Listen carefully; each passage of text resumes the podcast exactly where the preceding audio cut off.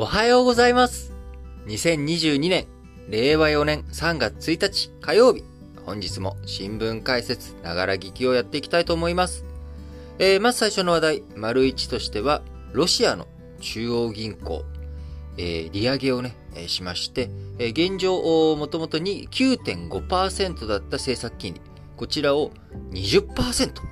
20%ですよ。一気に20%に引き上げるということを昨日28日にですね、発表がなされました。この利上げ、もともと2月11日、金融政策決定会合の時に、すでに2月にですね、ロシア中央銀行、政策金利上げているんですけれども、えー、急遽、昨日も、政策金、金融政策決定会合を開きまして、えー、2回目、2月で2回、えー、1月2回利上げ、しかも9.5%から一気に20%引き上げるということをやりました。えー、こちらね、背景については、まあ皆さんあご承知おき、あの、ご想像できると思いますけれども、えー、日米欧による経済制裁。え、こちらを受けて、えー、通貨、ルーブルを守るためにですね、金利を大きく引き上げることによって、えー、対外的な購買力をなんとか維持できないかという、まあこういった模索ということになります。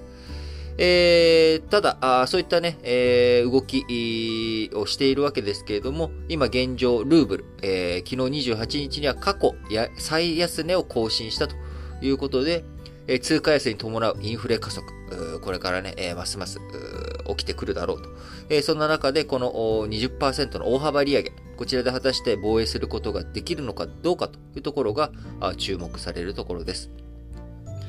えー、政策金利、えー、ロシアの政策金利が20%台になるのは2003年以来、えー、およそ19年ぶりのことだということで、えー、国際決済銀行などによりますと、えー、現状、アルゼンチンの42.5%、アルゼンチンもね、あのデフォルトとかあいっぱい起こしてしまっているので、えー、かなり、こうね、経済情勢21世紀に、21世紀に入ってから、まあ、非常に困難な状況になってしまっており、えー、金利42.5%と非常に高い状態になっております。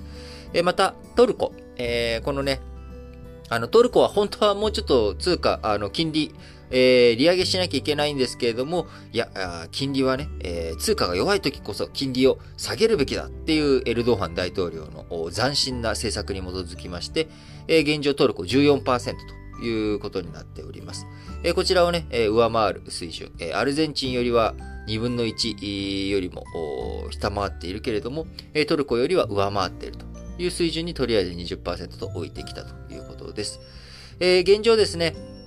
あの、モスクワの都市部、一部の ATM、預金をね、みんな引き出そうということで行列になっております。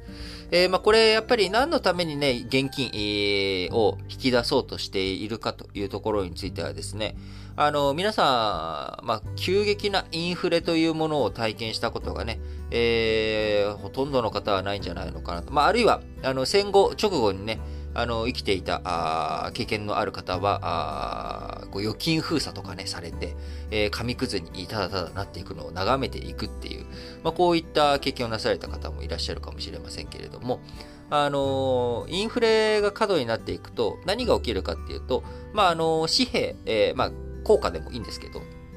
あの、文字通り紙紙くずになっちゃうんですよね。あのそれで何も買えなくなっちゃう。今せっかく例えば、あ皆さん預金がですね、100万円あったとします。100万円あったら結構嬉しいですよね。えー、あれも買えるし、これも買えるし、こんなのも買っちゃおうかなと。高級時計1個、1本買っちゃおうかなとかね。なんか贅沢できるわけじゃないですか、それぞれに100万円と。えー、ところが、あ価値がですね、えー、100分の1になっちゃいましたってなったら、これはびっくりですよね。100万円で、えー、今まで高級時計が買えていたのが、ロレックス、オメガ、なんだっていうものがね、変えたところから、えー、一気に価値がですね、えー、オメガとか、そういった、なんだ、えー、高級時計の価値が1億円になり、えー、そして、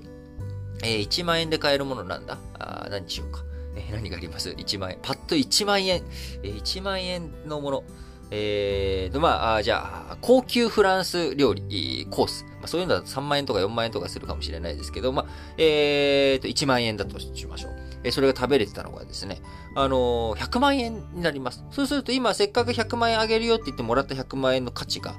え著しく下落してるわけです。えー、そうなると、どうしなきゃいけないかっていうと、早めに他のものに交換しなきゃいけないんですよね。えー、自分たちの持っている100万円っていうものの価値を、例えば金に変えるとか、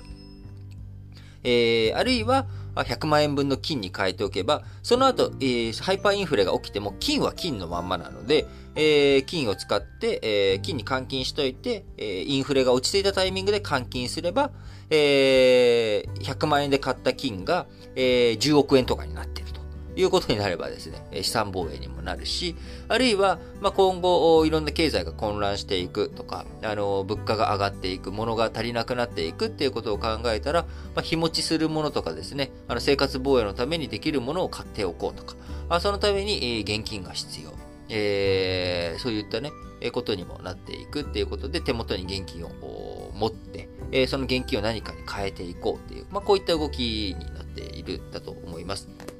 あのまあ、もちろん現金に下ろさなくてもですね、なんかまあ市場を通じて、えー、いろいろ買ったりとかっていうことを株にね、変えたりとか、なんかいろんなやり方あるんじゃないのというところですが、え、株式市場についてはもうすでに、えー、ロシア停止状態に、えー、陥ってますし、いろんなところで、えー、経済制裁の影響が出てきているということでもあるわけです。えー、そうなってくると最後、現物を使って現物を現物に変えていく。まあ、あの、現金っていう現物ですね。現金は実際に紙幣っていう現物を使って、えー、ものに変えていくっていうこと。これが必要になってくるという状況、状態になっています。えー、もちろん、この影響、金融制裁、いろんなところで、えー、ほころび、影響、ほころびは出てないですね。影響が出ていますけれども、えー、その中で、えー、当然、え、我々、えー、日本にとってもですね、返り血に当たるところがあるわけです。えー、ロシアで事業を営んでいる日本企業にとってはですね、えー、SWIFT からも除外されてしまっているので、え、どうやって、え、ロシアに送金していけばいいのかということ、え、こちらについて、え、事業継続できるのかできないのか、あ決済、えー、せっかくね、部品とか送っても、えー、それの代金が回収できない。あるいは、現地で収益が上がってもですね、その収益を日本に持ってくることができない。えまあ、そういった状況自体になっていってしまうと。え、これをどういうふうにね、代替していくのか、まあ、るいは代替すべきなのか、あの、もはや撤退すべきなのか、どうなのかというね、まあ、こういったところを含めて、え、しっかりとやっていかなきゃいけないということになりますが、あ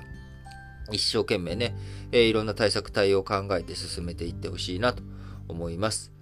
えー、通貨防衛、えー、せっかくなんでね、あのー、今回、まあ、金利を上げるっていうことで通貨防衛、えー、を、こう、ロシアの中央銀行やろうとしているんですが、まあ、他に、えー、どんなやり方があるかっていうと、えー、あとは、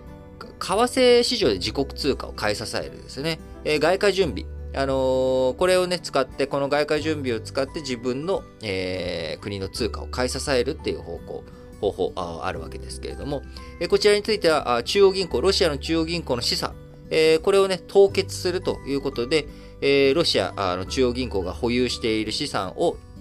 えー、預かっている日銀とかですね、他の国々が、あそれについて、えー、もう使わせないよと。凍結した状態で引き出せないようにしちゃうよっていうこと。まあ、これをやったりしておりますので、この方法も取れんと。